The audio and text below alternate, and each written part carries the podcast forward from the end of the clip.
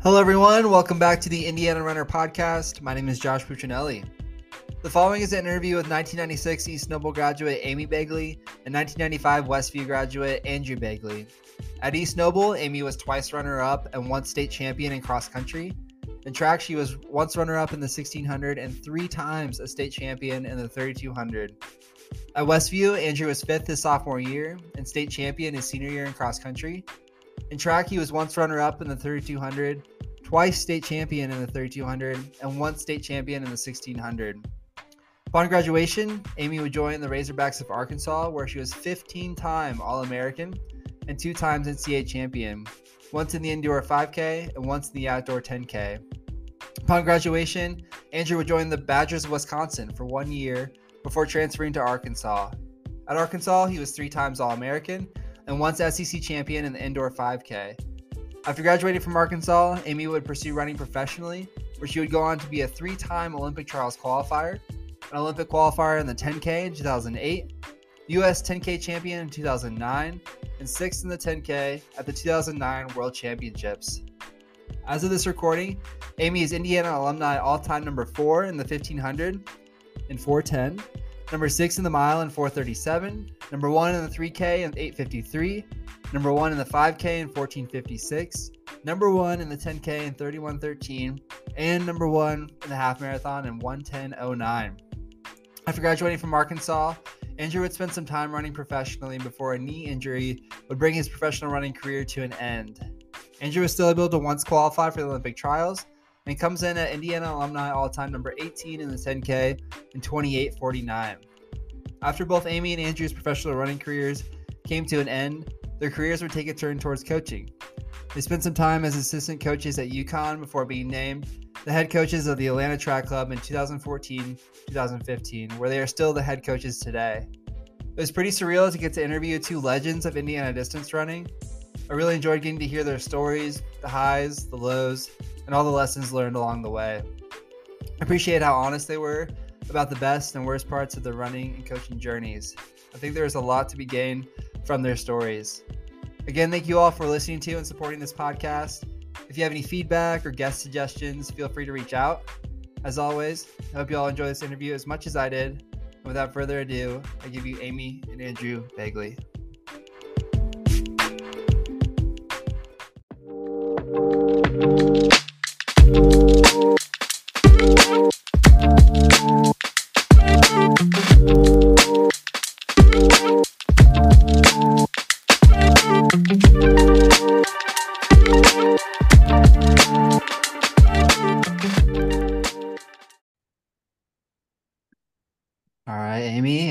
Welcome to the Indiana Runner podcast. How's it going?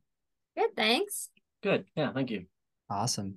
Um, how's track season going? How's life in Atlanta? It's good. We had one of our first humid days today, but you know the um, the pro season is just getting started. But it's funny if you look at the high school seasons or state meets and college seasons are doing you know conferences and nationals, but the pros are just really beginning. So it's really a, a different season for us. But Yeah. Is there any kind of rhythm to the season? Like are there big like milestone meets or it changes a little bit depending on when they put nationals and worlds and the olympics um, that really changes things and then this year it throws another wrench in because pan ams are really late um, in end of october so it really changes things up Yeah, I bet. Well, cool. I appreciate you guys taking the time to come on. Uh, we start each podcast with a little segment called Tier Talk. Uh, we rank three things out of a different uh, category. Uh, so you guys are episode 34, so we're scraping the bottom of the barrel a little bit. I had to get a little creative on this one. Um, but if you could go back in time to any year or era, what would be your top three? Um, do you want me to go first? Do you guys want to go first? you can go first Okay, cool. So my number three is the 1980s as an adult. Um, so I'm I'm pretty young. I'm like 27. Was born in the 90s.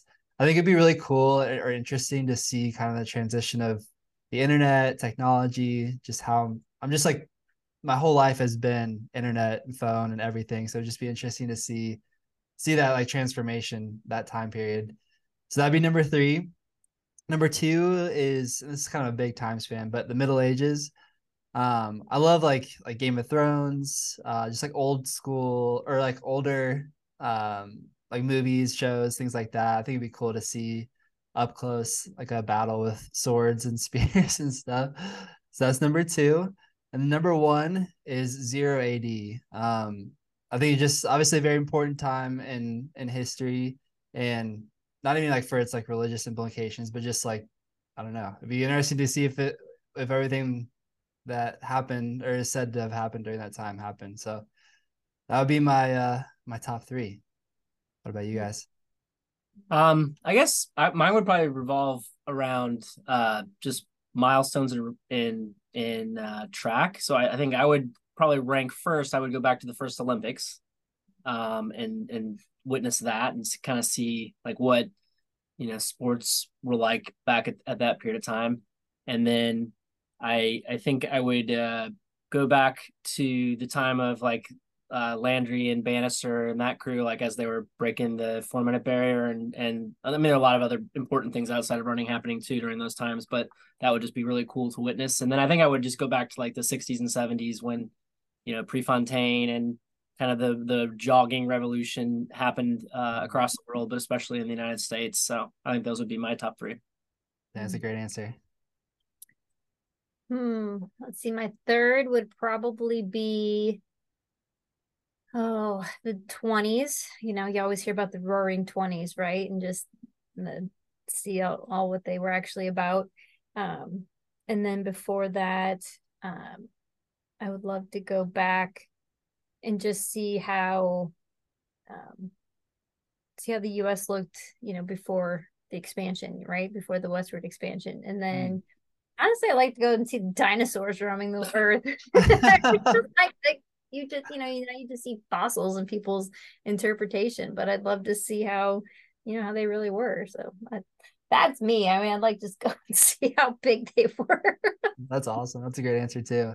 Um i don't know how much like free time you guys have if you watch many shows but a recommendation would be chimp empire i don't know if you've ever heard it it's on it's on netflix um the I don't know. I won't go all into it, but if you like dinosaurs, if you like nature and and just observation of animals, it's a.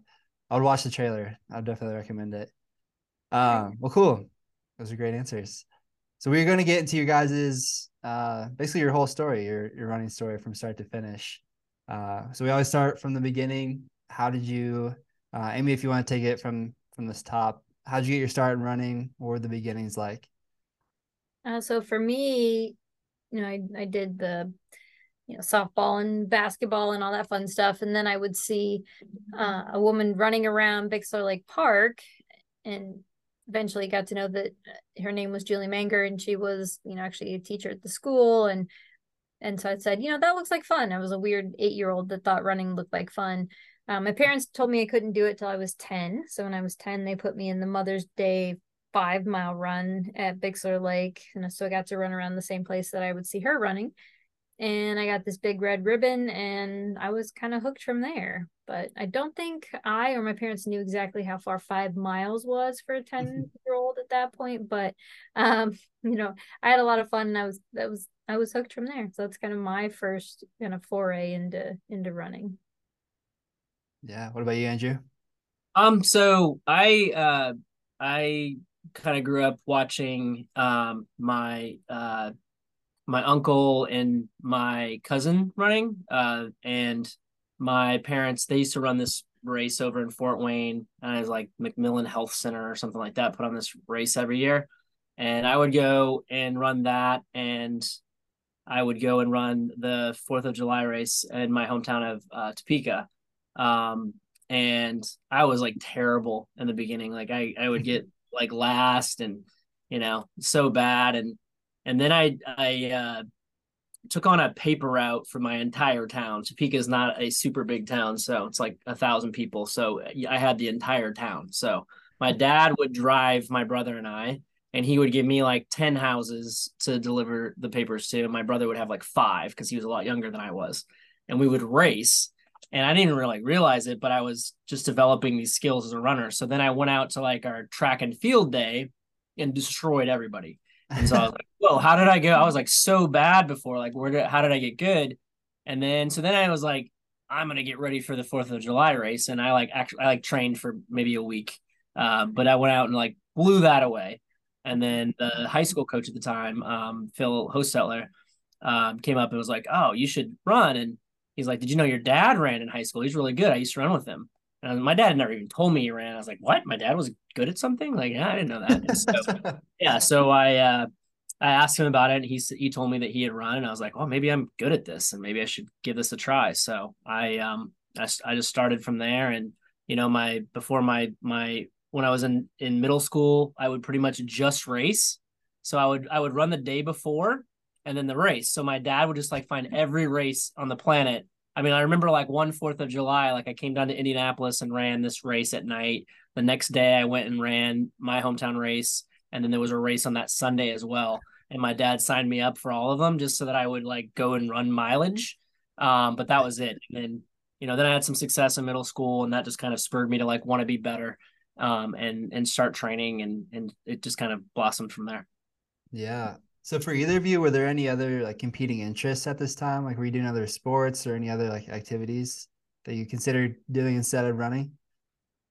I mean, I was swimming and playing basketball and softball, and you know, my dad taught me how to fast pitch because he coached a women's league, and um, you know, so I, I, and then I got hit by a fastball in the knee pitching and I said, that's enough of that.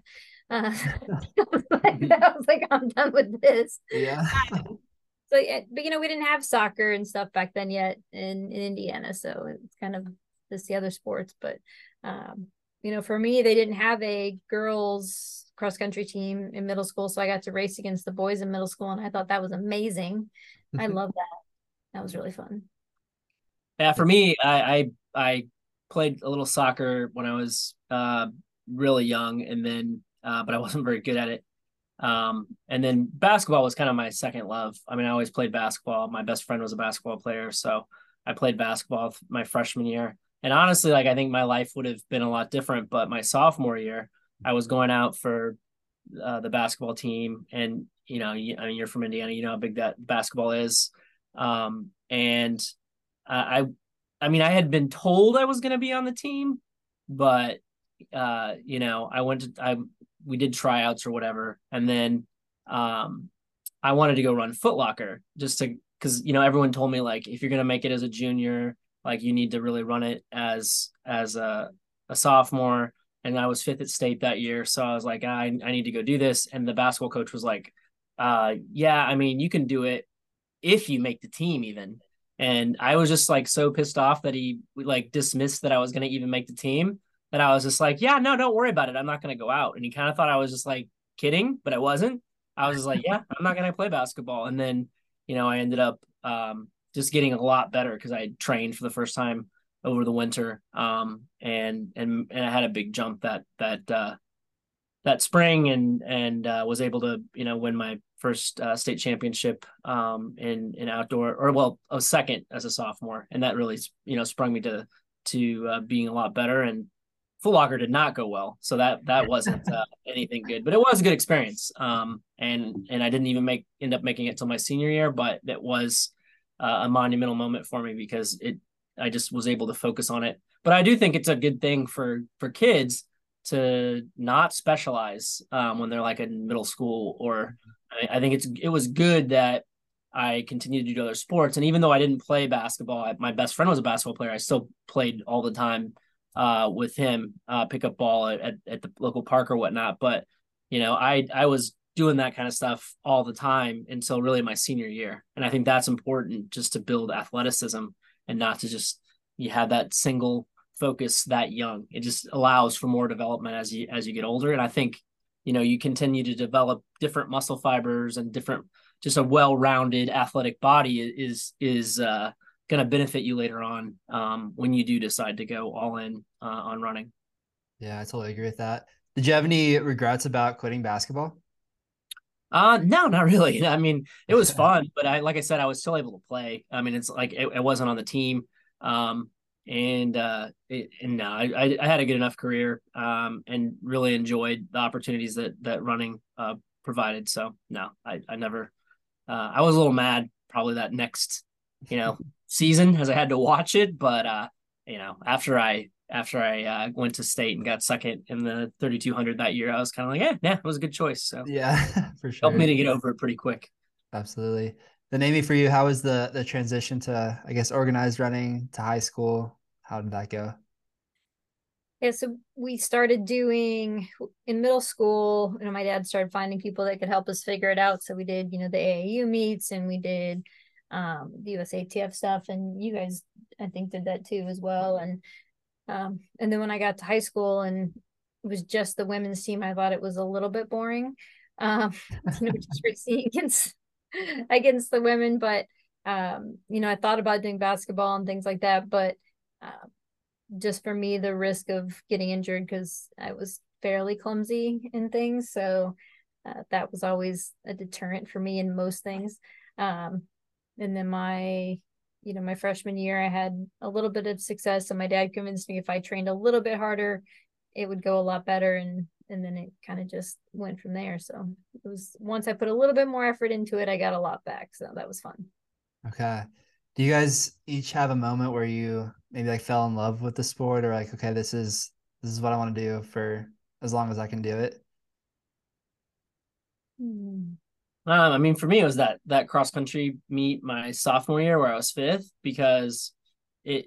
I always got sick a lot um, when I was in in uh, middle school and high school. Like every winter, I got like something made, not like a cold. I got like pneumonia or bronchitis or something, you know, wow. something huge that just wiped me out. So, um, I always kind of got sick, and and so you know, I always had I had asthma. Like it was it was from the cold weather. And so my sophomore year, like the doctor, like there weren't asthma medications back then, really. There was an inhaler I tried, but I was just like so jittery. Um, I was like, this isn't doing anything. And so I didn't really have any options. So they just were like, you should wear a painter's mask when you ran. So I did that and it, it I looked ridiculous and um and I felt ridiculous but it kept me from getting sick and my and i i got used to it and i ran with it. And actually you know at state then uh, i didn't need it. So I, I, I might have started with it. I don't even remember but i definitely took it off halfway. But i had been sick a little bit on and off and kind of struggled. And so i think it's at i won sectionals. I was like second at regionals. And then semi-state I, I was sick and i tanked. I think i was like fourth or fifth but our team still made it I might have even been 10th. It was it wasn't good, but our team made it. And so I was in state. And I, my coach was just like, yeah, you know, um, you know, let's just go for top 30. And I was like, no, no, my goal at the beginning of the year was top 10. And he's like, if you're if you go out too fast, you're gonna die. And I was like, well, I'm gonna die trying then. I'm just gonna go for it. and so I got a little too excited. And so the gun goes off, I take off, and we're like 400 meters into the race and I'm like, shoot, like, where is everybody? And I kind of like look over my shoulder and like the field is like 50, 60 feet behind me. Luckily, my dad was there because I was like, oh my God, what have I just done? I've just probably destroyed my race. And my dad's just like, just keep going. And so I think at the time my PR in the mile was 431 or something. And I, I ended up going through the mile in, in like 435. And then I went through the the two mile and a big PR. And then I saw my dad again, and he's just like, "Look, just try not to let you're uh, you're in first. All you have to do is make sure that no more than nine people pass you." Yeah. So like every time somebody would pass me, I would just race them as long as I could, and I ended up, you know, holding off all but four. So that for me was just like, you know, the first time that all that hard work had really paid off, and I had, you know, gotten to, to a big race like that and been healthy and confident and that was really the the pivotal moment for me. I was just like okay hey i'm really good at this. Um you know i was the first person in my family to go to college like this is a way to get there. Um and uh and and that was really what what uh hooked me. I think racing the boys in middle school i think well that big red ribbon that i got myself and then racing the boys in middle school was probably like a highlight for me. So that was fun. That's awesome uh, what do you guys remember about your training in high school? I remember so my freshman year, um, we my house was only a couple like a mile or so from the school and we would run to my house and eat Oreos and run back. Um, my freshman year wasn't very um, we were not that dedicated and then the coach kind of figured it out and we had to do sprints by the time we got back and that was the last of that. Uh, that was the last of the cookies too. But the um and then from there we brought in some other people to kind of help us train and brought in some other athletes and then uh then Andrew actually coached me my senior year. So um, Oh really? Yep. So how did that had, come about? So he had a crush on me for years and I wanted mm-hmm. nothing to do with him. And then he wore me down and then um, then he wanted nothing to do with wore me. you down or you came to your senses. I well, mean, you can look at it either way. so, but by the time I decided I wanted to date him, he wanted nothing to do with me. So then I think I finally asked you out, and then that was the end of your senior year. So he's a year older.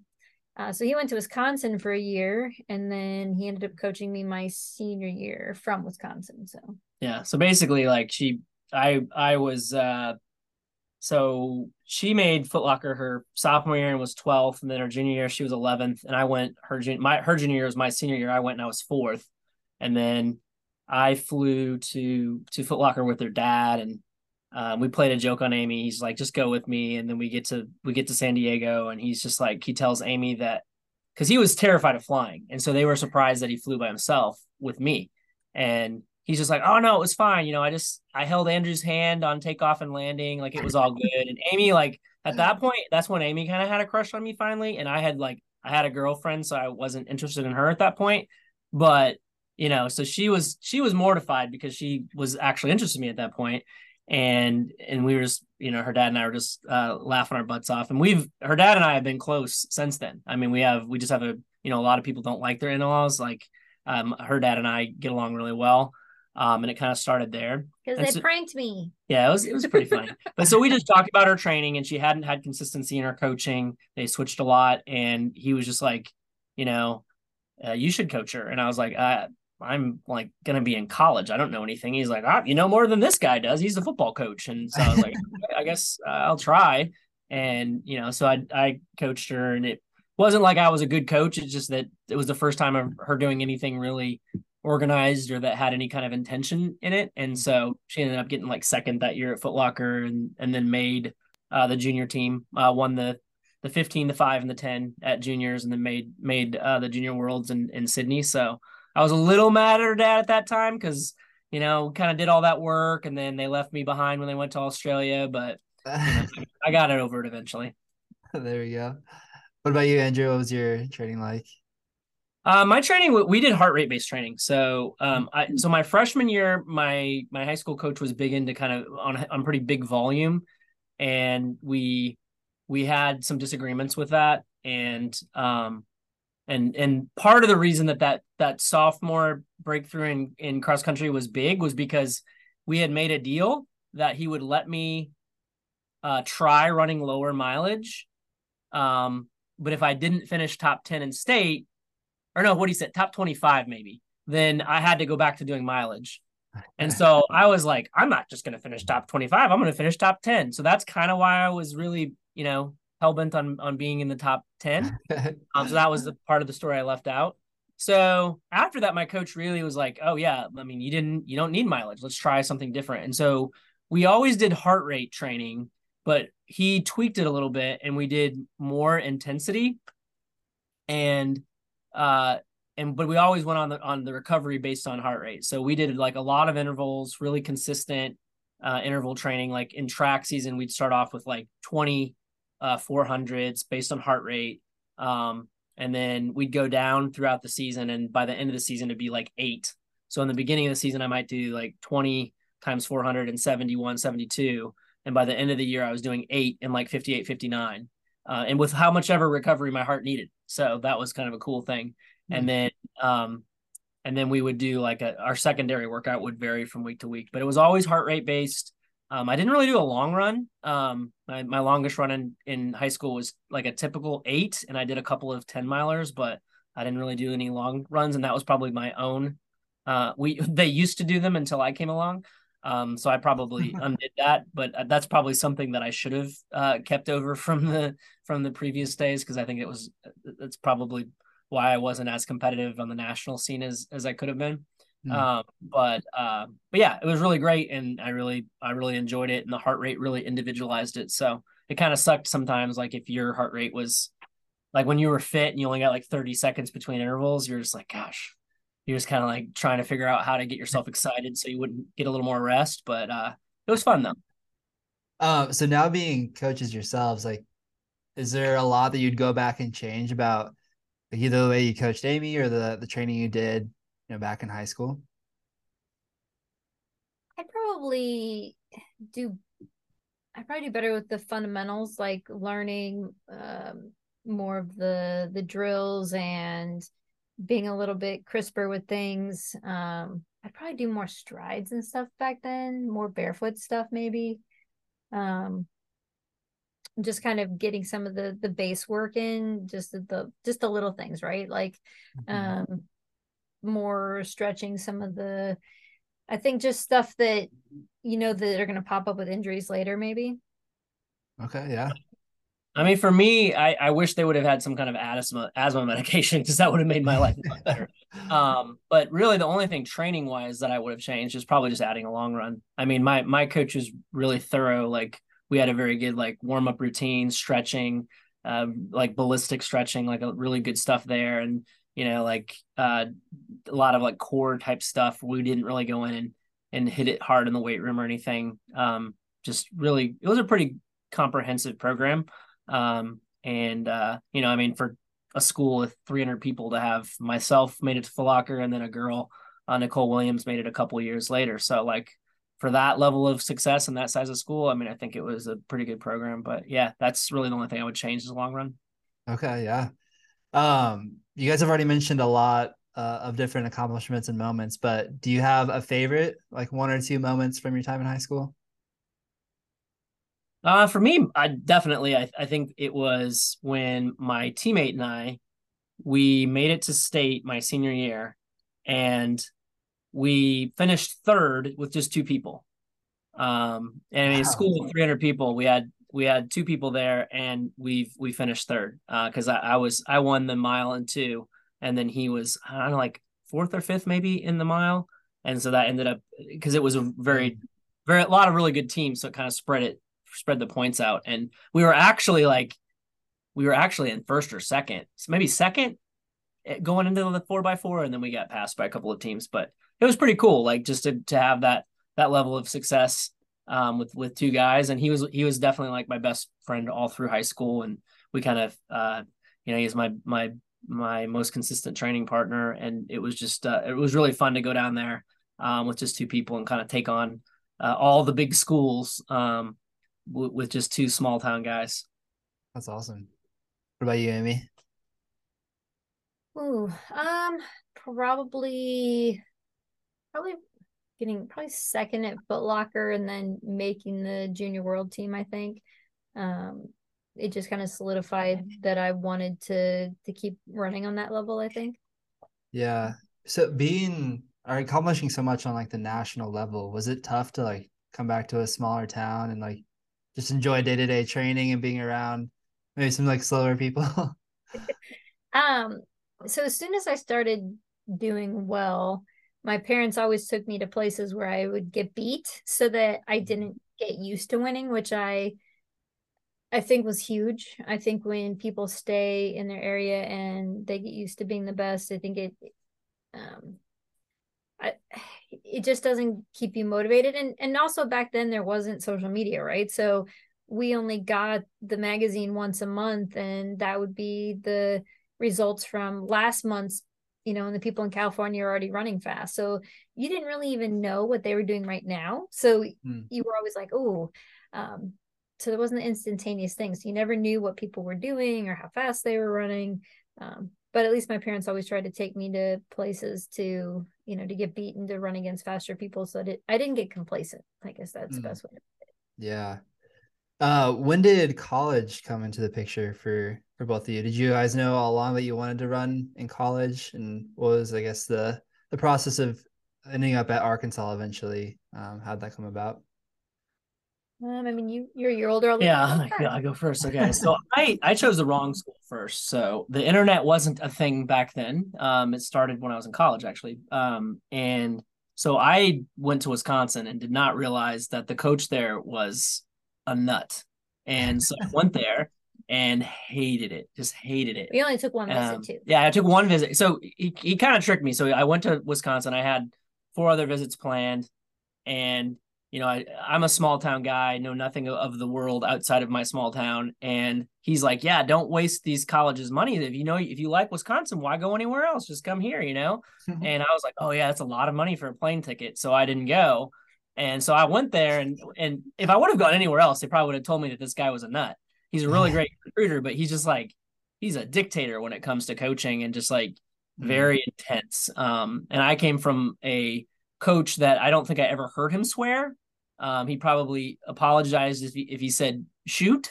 Um, and then I, I went to the program at Wisconsin where you know we counted one time and he he dropped the f bomb forty five times in a minute when he was going off with somebody. So like just a very intense program.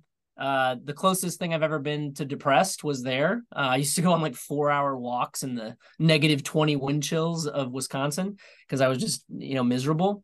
And so Amy had gone to Arkansas and I wanted to actually look at a bunch of different schools. I wanted to look at a couple of different options. And the coach was like, I'm only releasing you to Arkansas because I don't, I can talk that away. I can say that you went for your girlfriend, but if you go to Oklahoma State or I can't remember where else I was going to look.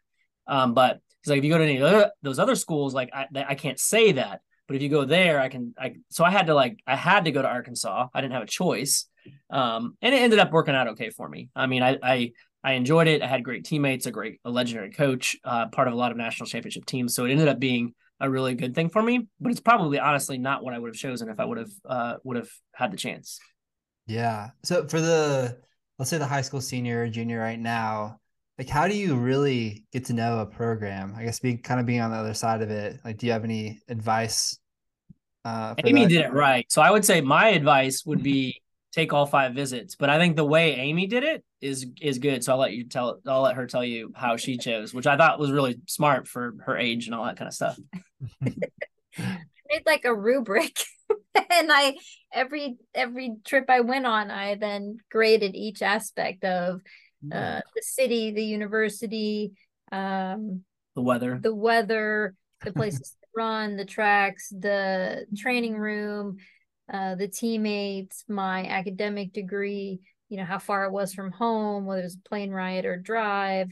Um, so I, I literally graded each each visit and decided, you know, based on, and I made sure to to grade it after each trip, um, and then it, and then I would see, you know, with the rubric, you know, which one scored the highest, and then kind of pros and cons of all of them, and so I just I really just went that way, and then, um, you know, I talked to all the coaches about the training and now you can do you can still do that you can still do the visits talk to the coaches about the training talk to the athletes um, but you can also you know check social media and and really Mm. kind of follow the athletes that are there or the athletes that left and and see if that's the kind of atmosphere even though social media is not always what it appears to be but um you can kind of get a good idea of of people. And then now you know you can DM people and ask them why'd you leave, and you can DM people and ask them if they like it. So I think you really have to do your homework because it is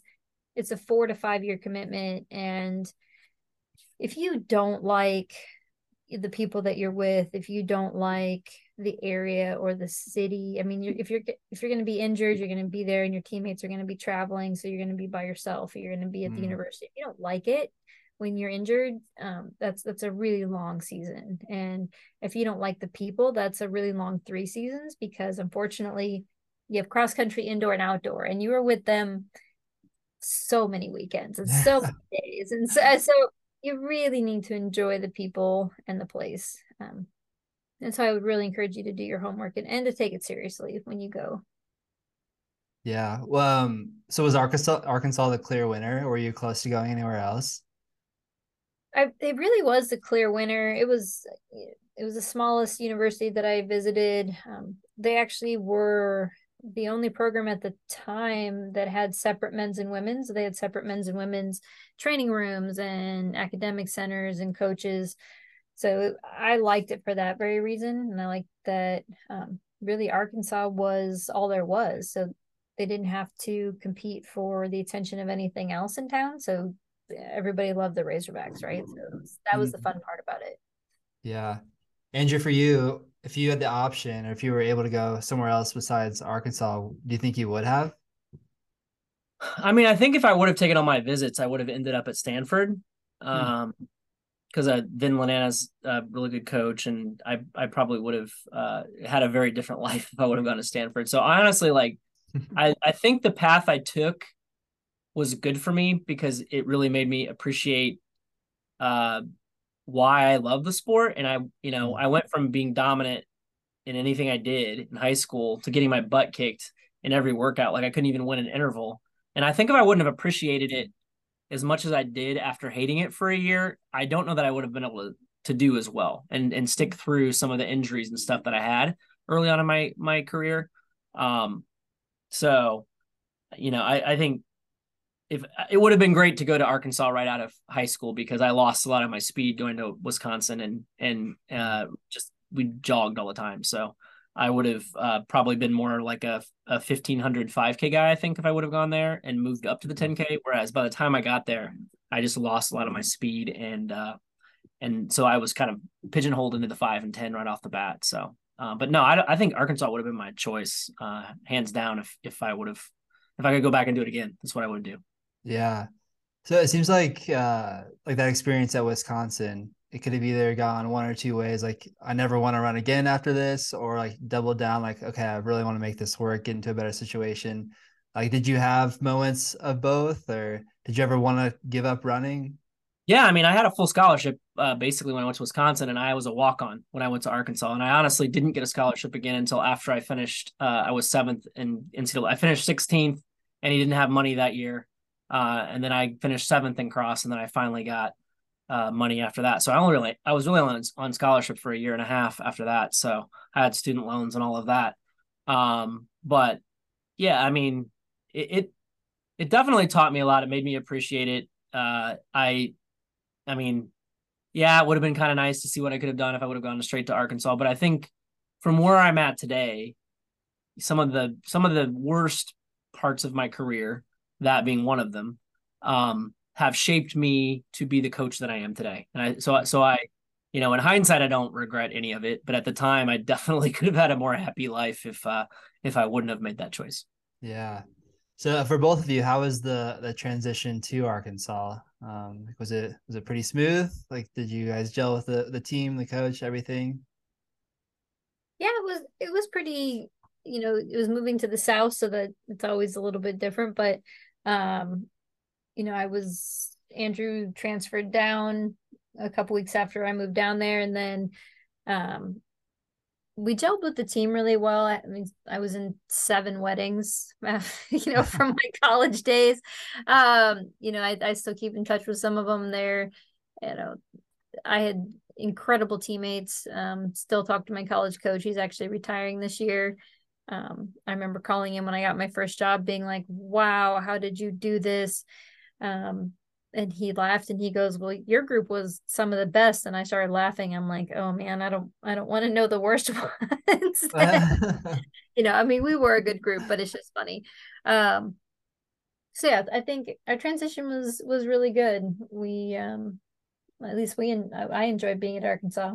And the bar was low for me because oh, Wisconsin yeah, was yeah. so bad. I was like, oh wow, this is you know, no one's cursing at me every other word. Like uh, I don't want to jump off a bridge. This is really great, you know. So um, I mean the only thing that that I wish, uh, you know, in hindsight, like I because I missed the freshman class, I was kind of like I didn't fit in with anybody for a mm. while.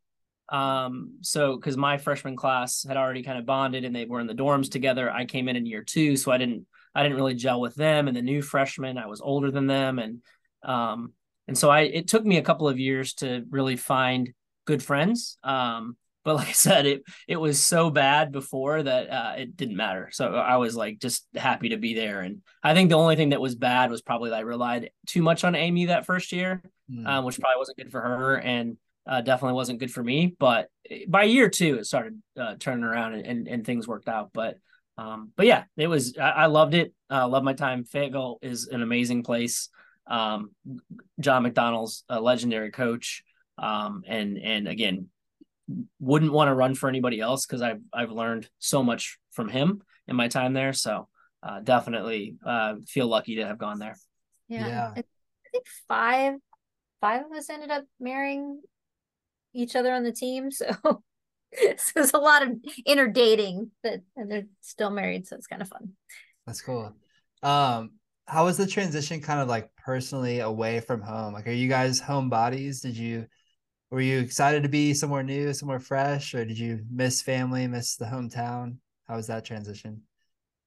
I mean, my parents kind of took me all over the place. And so I was kind of used to being, um, you know, on the move. And, and I got really lucky. My parents um, were able to come to almost every meet. I, I don't think they missed a competition of mine in college that I can think of. I don't think they missed at least one of them was there at every single one. So I got to see them all the time because you know how much you compete in college. I got to see them all the time. So I got really lucky with that. Um, so I didn't feel I didn't really feel homesick um, very much.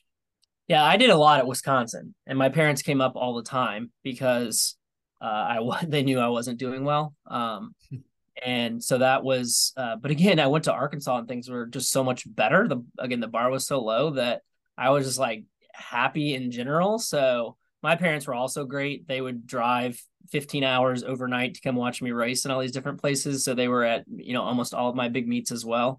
Um, so you know i i don't they visited me enough. I don't really feel like and i had amy there and um so i and, and i the thing i liked about Arkansas over Wisconsin is that Madison's a, a, pretty big city in comparison. And at least at the time, I think Arkansas's changed a little bit since, but it was pretty small town, really. So I just felt more at home. And then uh, just, you know, not being a little, uh, being happy made a big difference too. So I think it would have been harder to go to Arkansas from high school from that perspective, because I think mm-hmm. it would have been a shock and I probably would have seen some of the things in a negative light. Whereas they hmm. were just so much better after going to Wisconsin. It made me appreciate them. Um, yeah. So I do think that that helped me to kind of embrace. I think anything would have been hard for me because coming from a town of a thousand people um, was a big eye opener to to what the world in, entailed uh, outside of, of, Topeka.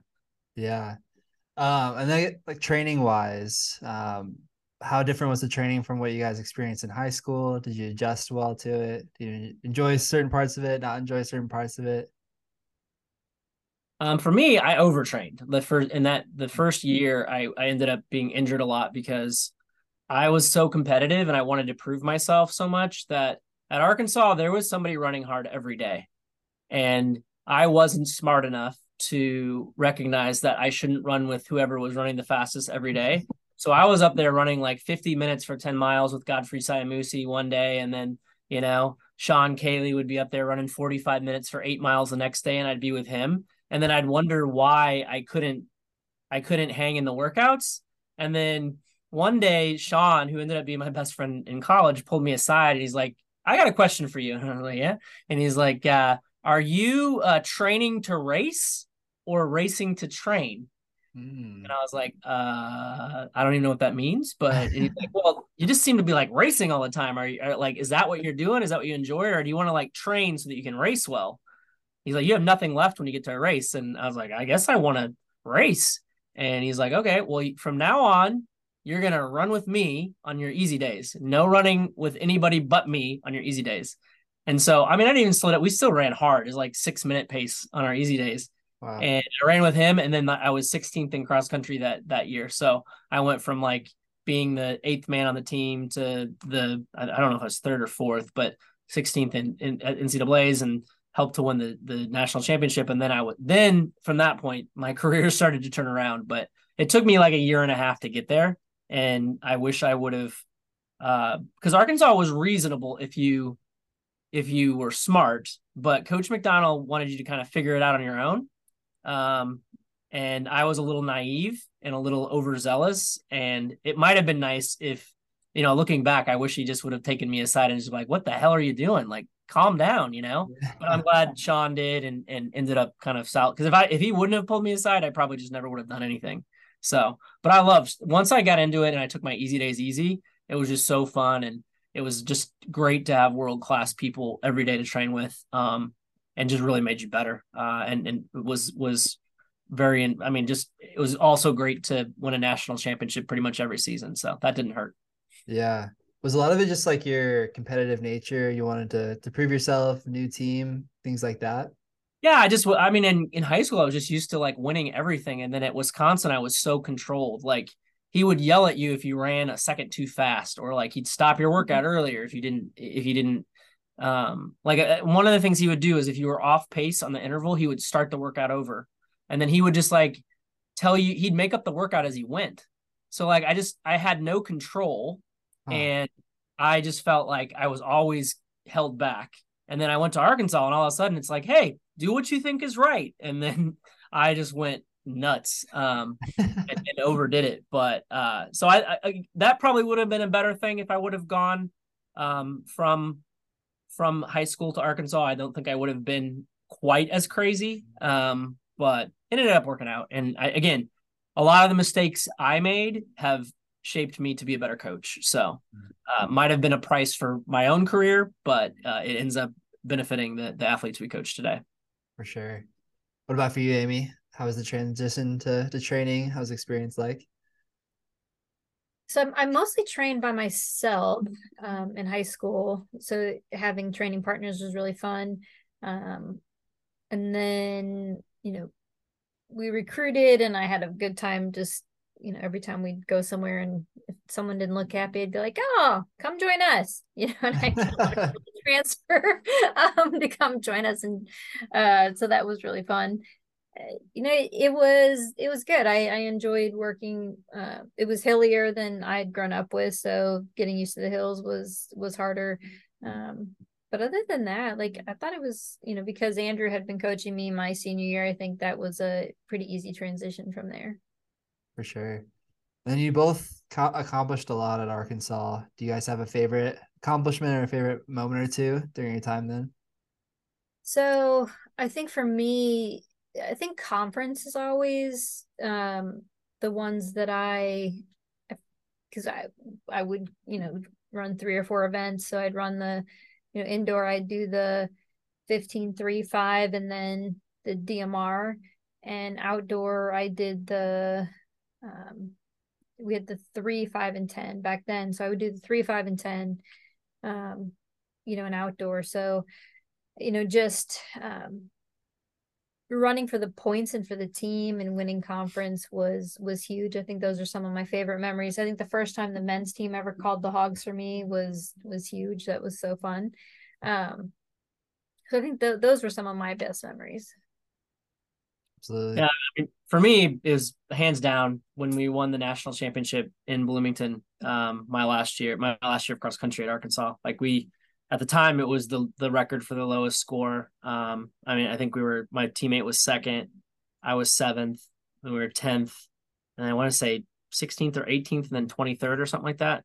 So like pretty pretty low score. Um, and it was just like we had both both my teammate and I had had gone in thinking that we could win, and we honestly like probably duked it out a little bit too much in practice at the end because we were both really good, and we kind of got into a bit of a you know a, a, contest there at the end in practice and probably uh and probably cost ourselves a little bit but i just remember like uh being in the race and at 5k just felt like trash and just it you know it just instantaneously i was like oh i can't win. Like i'm gonna try to make sure my teammate can. So i just went over to him and i was like i'm gonna i'm gonna take off. Just like let me rabbit you. Like I, i'm not feeling it today.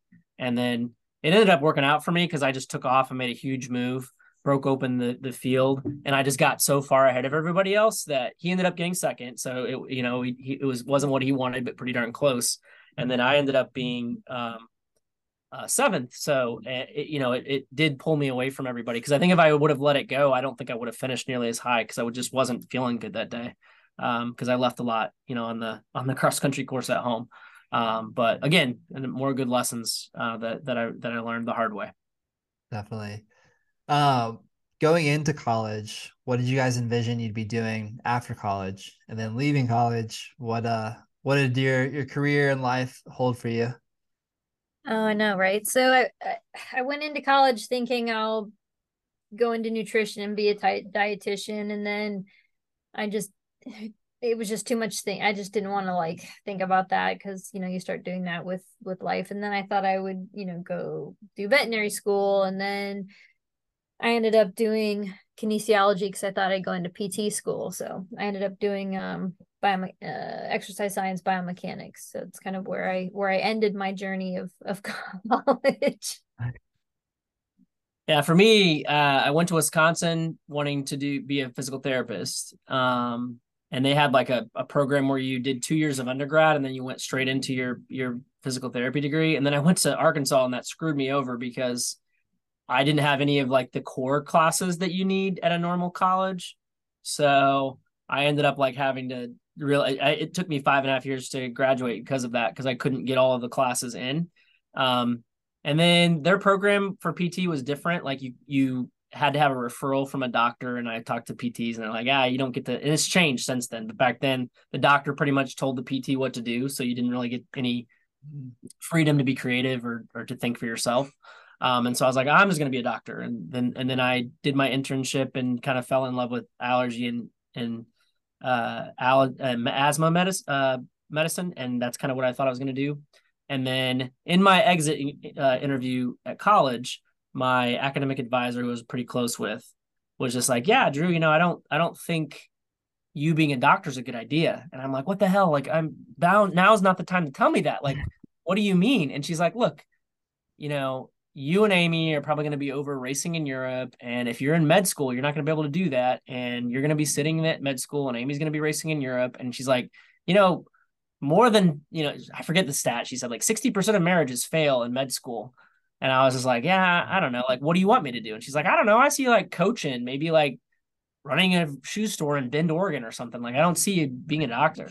And, uh, and I was just kind of blew it off. I was like, I was kind of mad, honestly, when I left. And then it ended up like two of my friends went to med school and got divorced. So I was like, oh shoot. So I was studying for the MCAT at the time and I was like, maybe I shouldn't do this. Mm-hmm. And so um so I shifted and then for after college, after about a year, I was like, I should go into college coaching and I got offered a job and then I didn't have something on the on the requirements, even though they they didn't catch it ahead of time, I guess, and they like wanted me to lie about it. I'm like, I'm not gonna lie about it. So then they're like, I mean, we had already like talked about recruiting. I had my switched my cell phone, everything, and then at the very end, when they're doing the paperwork, they're like, "We can't hire you," and I was, and I was like, "Well, repost it." And they're like, "We posted two jobs together. We'd have to post the throws job again if we posted your job again, and our throwers are going to leave if we don't do that, and our distance runners already suck, so we're just not going to do it." And so I was just like, "Well, screw this," and so I actually found a program through Northern Arizona where I could convert my degree to teaching and that was just kind of, I knew that was a temporary job. I was like, I'm going to do this till Amy's done running because I was injured at the time. I was kind of uh, done with my career. And I was like, I'm going to teach. I get the summers off. I can help train uh, Amy. And then, uh, and then I'll maybe look at coaching again later down the road. Okay. Uh, so was this on the high school level or what, uh, what level are you teaching at? Yeah. Yeah. I was teaching, uh, when we moved to Oregon, uh, I was teaching, uh, like biology at a little small science and tech school, uh, and then I coached. This school didn't have sports, so I coached at like it, it, another school in the district. Um, and I, so I coached cross country uh, and and track on the high school level. Um, and then eventually, just some pros kind of came across us and ended up coaching them, and that's kind of how I got into pro coaching. Okay. What about on the running side of things for both of you? Um, where did where did that take you after after college? And also like how what was your relationship like with running, like leaving Arkansas? Did you still love it? Did you still want to pursue it? All that stuff. I'm gonna go first and swing short. Sure. yeah. So my last year at Arkansas, so I got so my my senior my true senior year, I ran indoor conference. I won conference, my first conference championship. I've been second like four times at that point. So I won and was in phenomenal shape got mono. I went to went to class, saw this. There was one seat left, the back class. I was late. I knew I shouldn't sit in there, but I was like starting to leave. I heard something I didn't understand. I had like a 98% in the class too, which was dumb. I didn't even need to be there, but I'm like, I want to hear about this. So I sat next to this dude, ended up getting mono. So nationals, I tanked. I ended up like my liver was so swollen by the time they caught that I had mono because I I didn't the regular mono test doesn't work for everybody, and I'm one of those rare people that it doesn't catch it. So you have to do the actual Epstein Barr test. I didn't know that at the time. Uh, it was actually my internship. The doctor there caught it, or I never would have known. But my liver was so swollen at the time. They're like, you can't even run. Like your liver could, like you could rupture your liver. Like you can't. Wow. You, you have to stop training. So I took a month off, and then I trained on my own for a month, and then I went to the Olympic trials, and I was 16th. And then my last year, I got a medical red shirt for that, and I trained my butt off all fall, and then I ran a 5K and I, uh, I, I, I had been doing, I did 110 miles that week, so I knew I was going to feel tired. So normally I would be meticulous about my splits, but my coach and I had talked about just don't listen to your splits because you're tired. They're probably going to be bad. You don't want to get negative. So I remember going through the mile in like 420 something, and then I just kind of tuned out. And then I get to like two laps to go, and I'm like, damn, we went really slow. Like, what happened? And then I got done, and you know, we were, I, I supposedly, I ran like 14 i don't even remember 14 18 or something and i got beat i got outleaned or whatever but i was like oh wow that's really disappointing so my coach was like yeah you should rabbit the next day and so i did and when i rabbited that next day i got knocked off the track and just like destroyed my knee um, and so i tried to run my my college season was over um, and then i tried to run professionally and my knee just wasn't wasn't the same um, yeah. So it kind of ended my career pretty quickly. I tried to run pro for like a year, and then I just kind of uh, just hung up the spikes and and moved on. But uh, but yeah, so mine didn't end as as well as I wanted. But then to add insult to injury, a few years later, this guy wanted us to uh, come run this race in Arkansas, and I was still running, but not like training. And I was like, you know, I'm not very good anymore. Like I'm maybe gonna run 14:30 for a 5K. And he's like, nah, I mean, I get that, but I've wanted to I've wanted to talk to you ever since you graduated. And I was like, okay.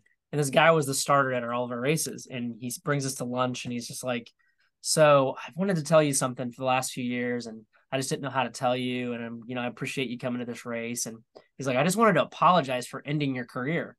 And I'm like, what do you mean you ended my career? And he's like, well, you know, when you ran that that 5200 meter race, I feel like if you would have if I would have told you that it was 5200 meters, you would have probably not rabbited the next day. But Coach McDonnell told me not to. So I didn't. And I was like, wait, I ran 5,200 meters? he's like, yeah, you know, I never know. We didn't have the internet back then. So I didn't know that I, I ran 5,200 meters. So I ran 14:18 for 5,200 meters. So I ran incredibly fast. It would have been a PR, but yeah. I didn't know it.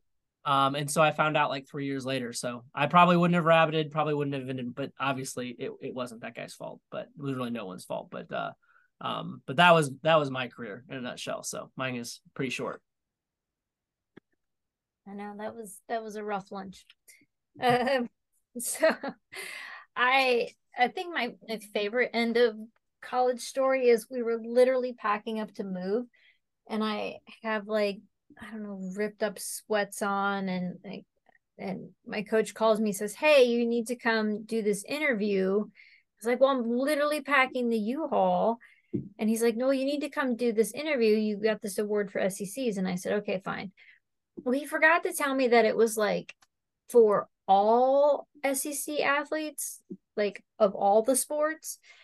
And so yeah that was that was hilarious. Um but that was that was like one of my last like memories of arkansas I was like doing this interview in like ripped up shorts back in the u-haul um but then i ended up running for asics and then adidas and then nike. So i i kind of went through the gamut of of sponsors and and injuries. And andrew coached me for my first six years.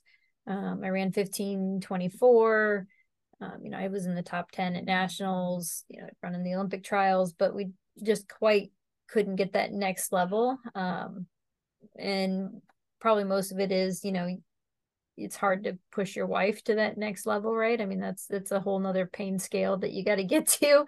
um, and so um after Adidas dropped me, we decided we needed some, you know, to change. So I called Gags, and Gags said, "Hey, you know, I really don't have anybody here to train with." Um, you know, but I think Kara's looking for a training partner, so I called Kara, and then um, went out there and interviewed with them, and and joined the Oregon project for there. So Andrew coached me for my first six years, and then Alberto coached me for six years, and then I tried to run another probably year after that.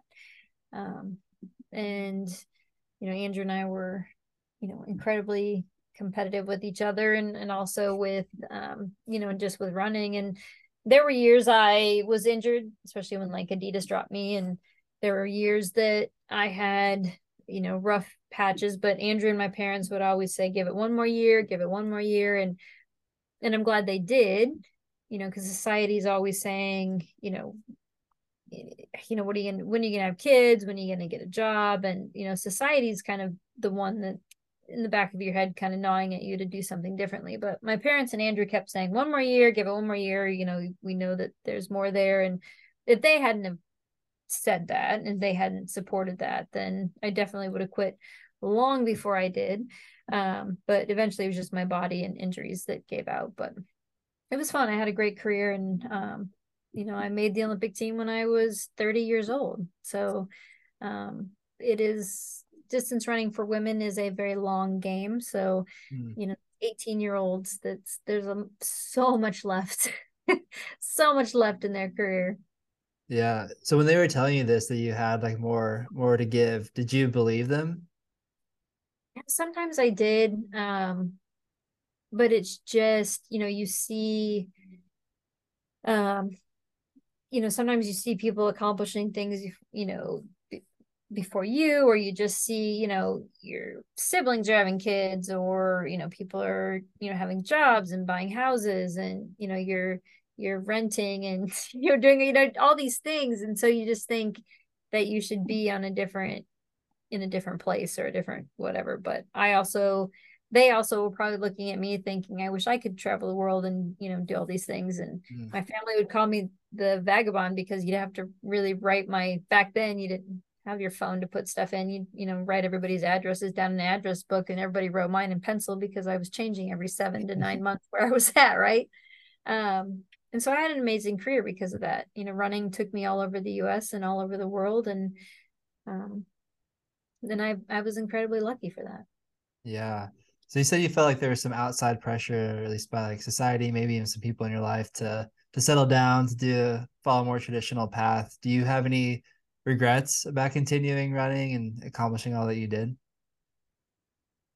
I don't know. Um I you know, I I definitely would um I would definitely pursue it all over again. Um I think looking back now, I know maybe what to look for in maybe like training groups and and resources that would be helpful. Um, you know, places to train, you know, things like that. You know, back then, you know, like I said, the internet still wasn't great. Hate trying to find places to move and live and and do all these things. Um, you know, I probably would have gotten an agent earlier in my career. Um, I wouldn't have waited to do some things. And I think that's where I'm a different coach than others because um, you always think there's going to be, I mean, there's a difference between chasing times and money and experiences, and you have to decide what's important to you. And I always thought there would be another year of this or another year of that. And and sometimes you put things off or put races off or put experiences off mm-hmm. because you think there'll be another one. And and sometimes when you're fit you just need to take advantage of it you mm. know and take advantage of the, of those things um and i think it depends where you are in your career as well but there's not always next year especially as as you get older and i think um taking advantage of of some of those experiences when you can is is a good thing yeah what uh what motivated you or what kept you going throughout all those years I mean, I wanted to make the Olympic team. And then when I made the Olympic team, um, you know, wasn't quite what I wanted. And, uh, but I, I had told myself, you know, give yourself 18 more months and then make the Olympic team and, you know, call it, a, you know, call it a career. And I did that. And then it just didn't sit well how I did.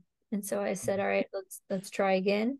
Um, and the next year ended up being amazing because I was I was running to prove that I did belong on that level.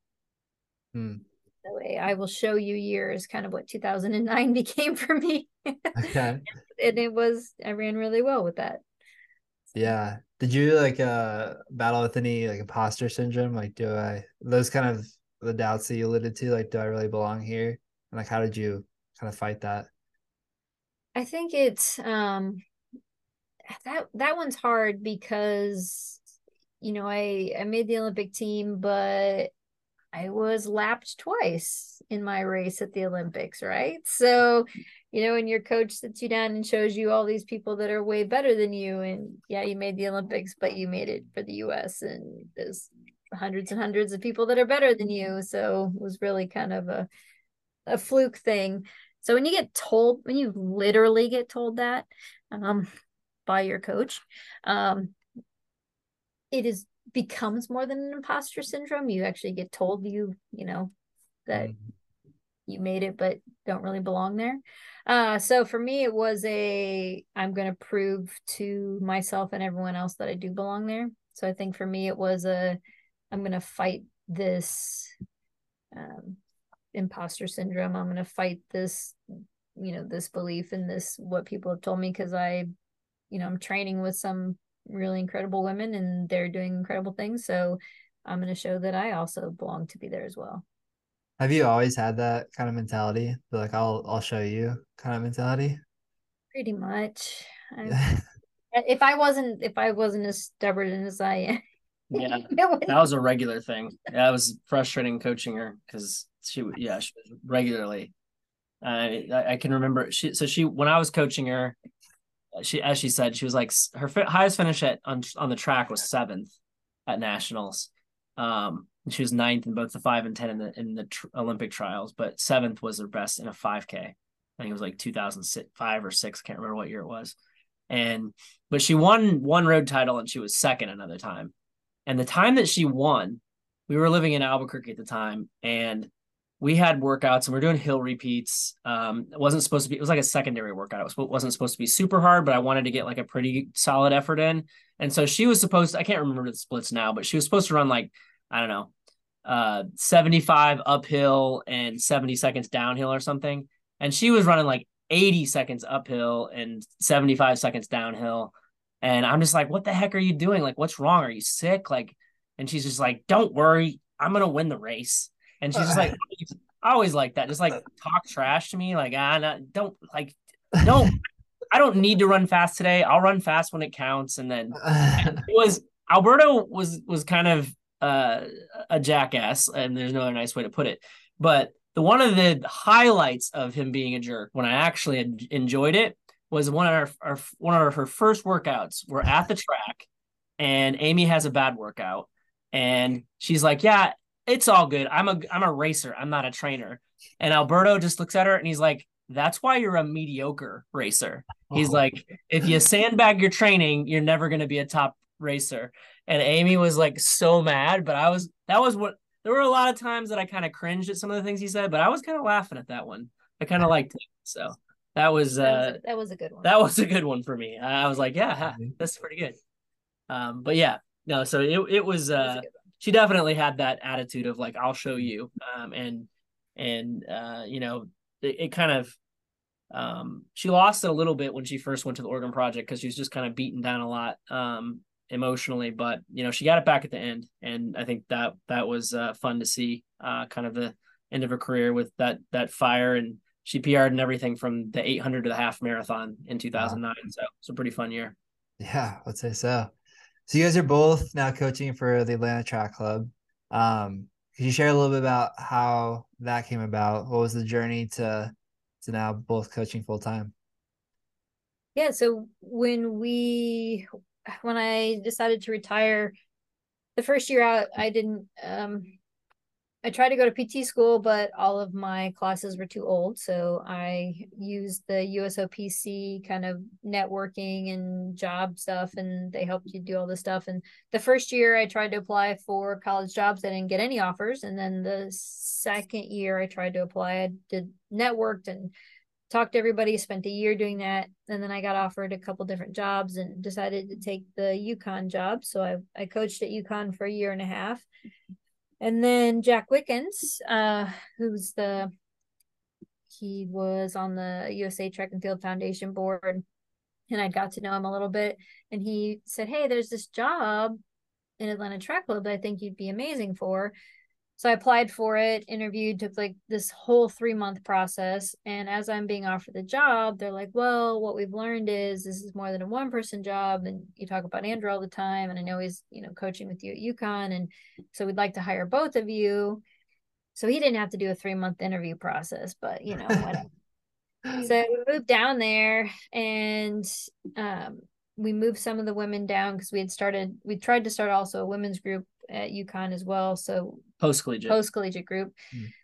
So we ended up renting a house from my cousin in outside of Atlanta, and it had like six bedrooms. So um, we had like most of the team living with us at the time, mm. and we started the team, and uh, we had some. We had a it had an apartment basement and all sorts of stuff. So it was a rough couple first years and then we started being able to recruit some athletes um, so that was 20 end of 2014 no 16 so in 20 yeah well you, you got we got we got our, our, first real good recruit in 20 what 2014 2015 and then brandon lassiter uh, out of georgia tech we got him in 2016 and he started he studied with his college coach through the trials and then he, he switched over to us and then he ended up kind of putting us on the map as a middle distance program because he went out and ran 145 um, without super shoes. And um, and this is a guy that was like a you know two flat 800 guy in in college in, in high school walked on worked his way through college got down to like 147 hadn't really made nationals. And then he ended up you know making the US team for the NACACs and really put us on the map and really kind of opened the door um, to to getting better recruits and kind of taking the next step. So he's kind of like the foundational athlete that really got us started and and helped us to take off. Yeah. What uh so you guys are you guys are still there. Um what have been some of the the key I guess lessons that you've learned as coaches so far? Uh, maybe what would you go back and tell kind of your first day of coaching self? What's like the the process been? I I think I you know I had like a love hate relationship with with Alberto because I obviously had a lot of respect for him because he was a good coach, but I also hated how he treated people and how he um how he handled a lot of things. Um and so I knew I wanted to be different. And that was one of the things. I think a lot of the things that I learned, there were some good things I learned from the Oregon project. Um but most of the things I learned were bad things, things to avoid. So um, that was important to both of Amy and I. We sat down with Rich and we planned out what we wanted to do. That was paramount, front and center to what we wanted to do. We wanted to treat athletes well and not mistreat them. And I think early on in my career, I did have that like, you know, my way or highway approach to it. Like, you need to do this. And I would get, I'd send angry emails and uh, just kind of be really hard on the athletes. And then I learned, you know, Amy and I just every season we always evaluate ourselves and we listen to athletes tell us what went well, what didn't go well, what can we do better type of thing. And we were just getting like, you know, a lot of of feelings like we're never going to convince some of these athletes to be good. Some of them have wanted it on their own and they really take off and they excel. The ones that we push, they're no more likely to succeed than the ones that do it on their own. So we just decided as coaches, like, we're we're going to present them with the knowledge that we have and tell them how to get there. And we're going to try to talk them in gradually to getting to where they need to go but we're not going to force it. And so everything that our athletes do is because they want to do it and they feel like it's the right thing. And no no athlete on our team is doing something because we say do this or else. And i think that's the big thing i learned and it took me a few years to get there. But since then you get more buy-in and the athletes they see that you believe in them and you're being patient with them and you're trying to teach them. And i think they just really it's you create better relationships with them and they just they uh, appreciate your patience and, and the time you're spending with them and they buy in more. And it, that's just really snowballed and, and and taking us to the next level. How about you? Any? Yeah i mean i think there's so many things you know we we have a niche here of taking athletes that you know maybe never made ncaa nationals or athletes that have been injured or athletes you know um but what I've learned is there's only so much you can fix, right? You can fix some of those things, but you can't fix that uh, that will and that wanted and um, you know a lot of athletes can give 90% and the athlete that can give 100% is is rare um, the athlete that wants it at the end of the race the athlete that you know races to a new level that's not teachable it really isn't um, they either have it or they don't, or they figure it out and they get it. Um, and those are things that we're learning that, yeah, that that's a hard one. Yeah. So these athletes are kind of trusting you guys with the kind of the prime of their their career. Do you feel a lot of like pressure to to deliver for them? Yeah, I mean you you want to give them, you know, everything that you have and you know, yeah, making making a mistake can cost them a lot. So it it's you know it, it's one of those things where you don't want to make a mistake, um, but there is a learning curve to learning every athlete, and um, you know, and that's why you have to present them with every option. And at the end of the day, it, it really has to be their choice um, on which races to run, and and you know, um, yeah, and we have you know great doctors and PTs and you know with injuries at the end of a season or injuries at middle of season making that decision whether to push through the season or not push through the season. I mean you give them every option every choice you walk them through every risk and every you know and at the end of the day they they're the ones that have to make that decision. Yeah absolutely. Uh what have been some some highlights of your your coaching career so far? I think the one that I we laugh about now, but one of our first athletes, um, he's coaching now, Patrick Peterson.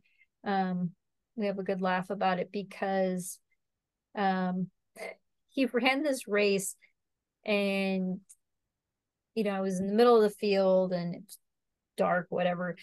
And he did not run well. And I go up to him after the race and I say to him, Wow, what was that shit show? and turns around and he's covered in blood because he had gotten a bloody nose and had been wiping it like just everywhere. And I look at him and I'm like, wow. And he starts laughing. I start laughing. And I was like, okay, from now on, I'm going to do a 360 view of the athlete. Ask them any questions whatsoever about any workout and or race. So we laugh about it now, but I'm like, wow, all right. Don't That's open mouth until you get a 360 view of the athletes. That's good advice. Yeah, I mean, for me, I think it was uh, when when uh, you know Brandon Lassiter uh, made the NACAC team. He was fourth at the U.S. Championships. It was really our first time finishing at a you know really high level um, at at a U.S. Championship, and then I think you know that would be right on par with um, in 2019 when Yolanda Ngarambe, um, our, our, Swedish athlete, um, who was one of the founding members of, she was with our with us when we were in Connecticut, came down here with us. She ended up making the world team um, I think those those two kind of stand out, and there's obviously like you know Allie and Olivia and and so many others. You know Shane setting the U.S. record. There's been so many great ones. Those just stand out a, a little bit in my mind, just because they were they were the first time, like the first time being on the national level, and like people saying like, oh, like they might actually know how to coach, you know, and then going to the world championships for the first time with an athlete like uh, that that's been had been, that we had taken from you know not making it to NCAA's and now making the semifinals at the World Championships. Like those are just always I think going to be special because they're like the first big breakthroughs. Um, you know, and I'm sure the the first time you know we get somebody to the finals and the first time we we get somebody on the podium is probably going to be right up there. But I think those first always stand out in your mind because it's like you've been working so hard to get there, and it just means a lot when you finally like are able to achieve those goals that you have in the back of your mind. Yeah. So being like elite athletes yourselves, being super driven and having accomplished a lot, is it hard as coaches to not want to like be out there doing it yourself or like just shake them to like be as motivated as you once were that those kind of things? I think years ago you used to there used to be this like in the back of your brain but that is long gone. Um i think for me the hardest is knowing what they're capable of and hoping that they have the confidence in themselves that we have in them right? I mean mm-hmm. I think that's the only time I just really want to just be like he, you know you tell them what they're ready to do but you just hope that they believe it and, and go do it i mean i think for me um you know we we are just lucky now to have the luxury of being able to recruit people that we really believe in and we don't really have to go out and and um try to to get talent now. I mean, a lot of it just kind of comes to us. And so it's a little different now. I think at one point there was that where the people that were here maybe just didn't have any other choices or you know they they weren't really sold on it but that this was just their best deal. And i i truly feel like the people that we have here now um want to be here. And they chose us and we chose them. And i think that just forges a partnership that allows us to have a lot more faith in each other. Um, and so I don't, I used to get that a lot, you know, like where I was like, ah, you know, I used to do this or, you know, you can do this. And now I just, I have a lot of respect for who we have on our team. And I think I don't have any days where I'm like, ah, these guys aren't, you know, I mean, it, eh, there might be some mental things they have to get through or like believing in themselves or like Amy said, seeing what you see, but everyone's out there busting their butts now and they're giving us what they have and they're not perfect um, but they all are aspiring to be and at their own pace. Um, and that's just really refreshing and really fun to have a team um, like that that you're coaching because you just really believe in what you're doing and you believe in all of them. And when you have those people, you know, we have a couple right now that are starting to emerge and are gonna are gonna be um, right up there with Ali and and Olivia over the next um, you know six months to a year, and it's fun because you see it and now we have some people on our team that have been through it themselves and they can see it. Mm-hmm. Like Yolanda can be like, oh, so and so, they're they're doing it now. Like I can see it. Like this is what I did. And it's just fun to have that. Now we not only have talent, but we also have some history.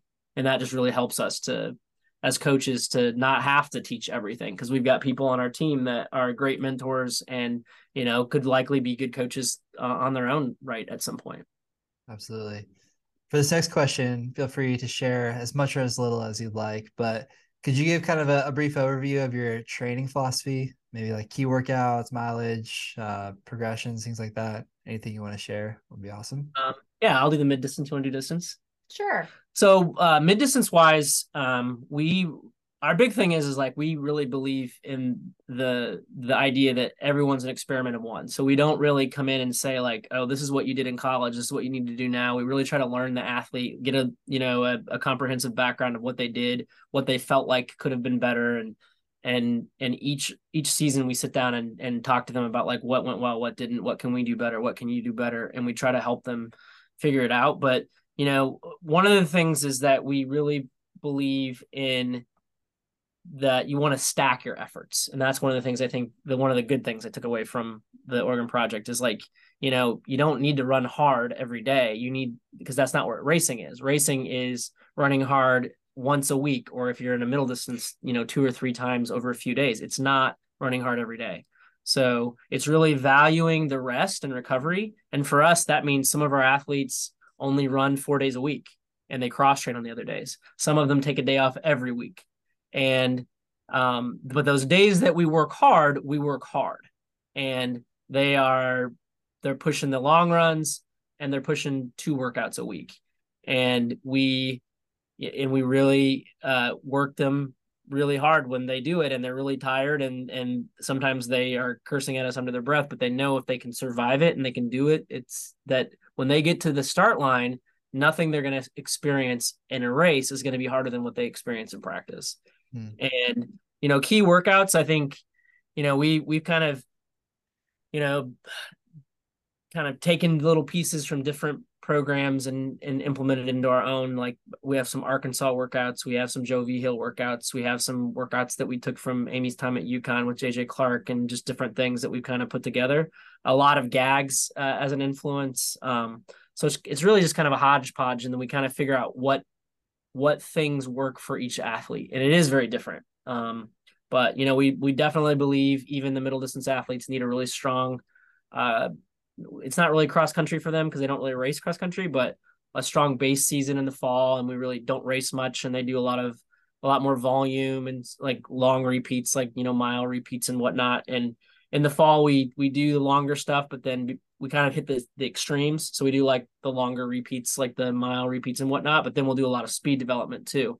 So they may do, you know, four to six by a mile, uh, but then they'll do six by 60 hills all out afterwards when they're tired.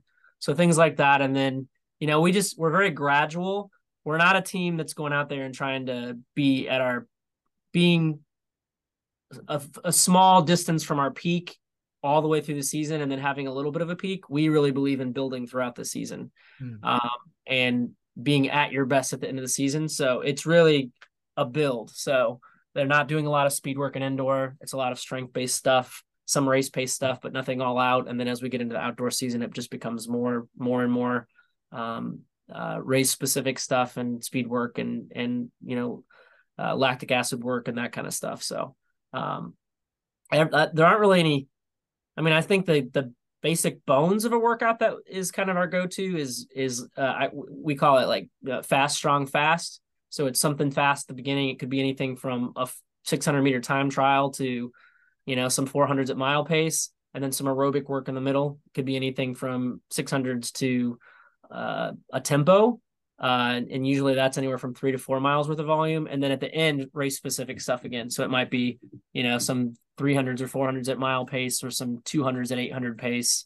Um, and that's kind of, we have literally hundreds of variations of that workout. And that's kind of our go to bread and butter workout um, throughout the track season. So, and the names, you want to go with the and distance? then for the, for right now, we really have 800, 1500 and marathoners. For the marathoners, you know, their marathon block uh, the first half is really kind of 10K half marathon training, um, you know, just building up the intervals uh, at those paces. And then the second half is really more marathon uh, specific stuff, more marathon specific workouts. And the intervals get longer, the long runs get longer, obviously.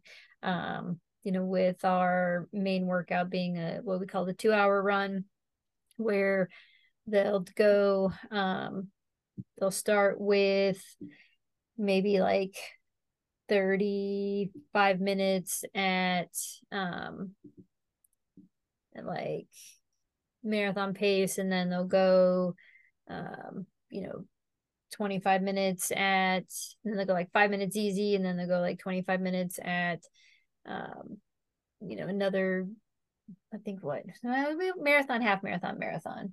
Yeah i mean it can be, we have a lot of different it, variations it kind but... of varies but you know you end with um you know you end with with getting faster. And so whatever like for example some of our guys have gotten 22 plus miles in in that time. No 24 for mcdonald. Mcdonald yeah. 24. yeah they, um, get pretty far in that time.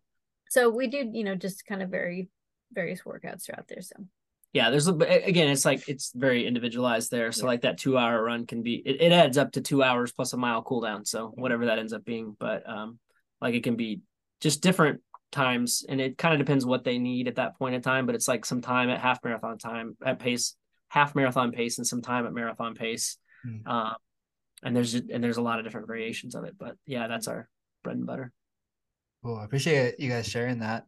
Uh what about the flip side of that coin? Like what kind of uh culture are you guys trying to build? You've shared I feel like you touched on this here and there uh, but is there anything else you'd add to kind of what the the culture you want to see on your team going forward?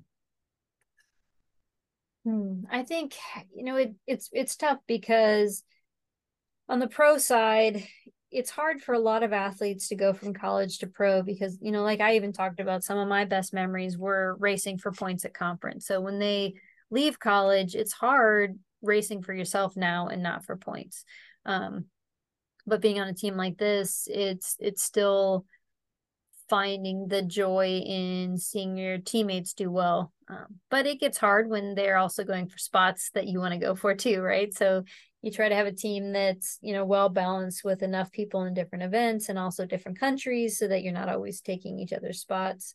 Um, but you also need a team that can push each other and that's a variety of athletes. You know so we have athletes in the 800 that are some are you know come from a sprint background some come from a more distance background so they can help each other with various parts of workouts i think that's pretty key as well in, in building a team yeah, I mean, for us, like you know, as I said earlier, kind of alluded to it. Like we took a lot of what what is was not right in the Oregon project and really applied that to what we didn't want this team to be more. So I think our foundation was what we didn't want it to be more than what we wanted it to be, mm-hmm. And we've kind of that was our our centerpiece, and we've just kind of grown from there.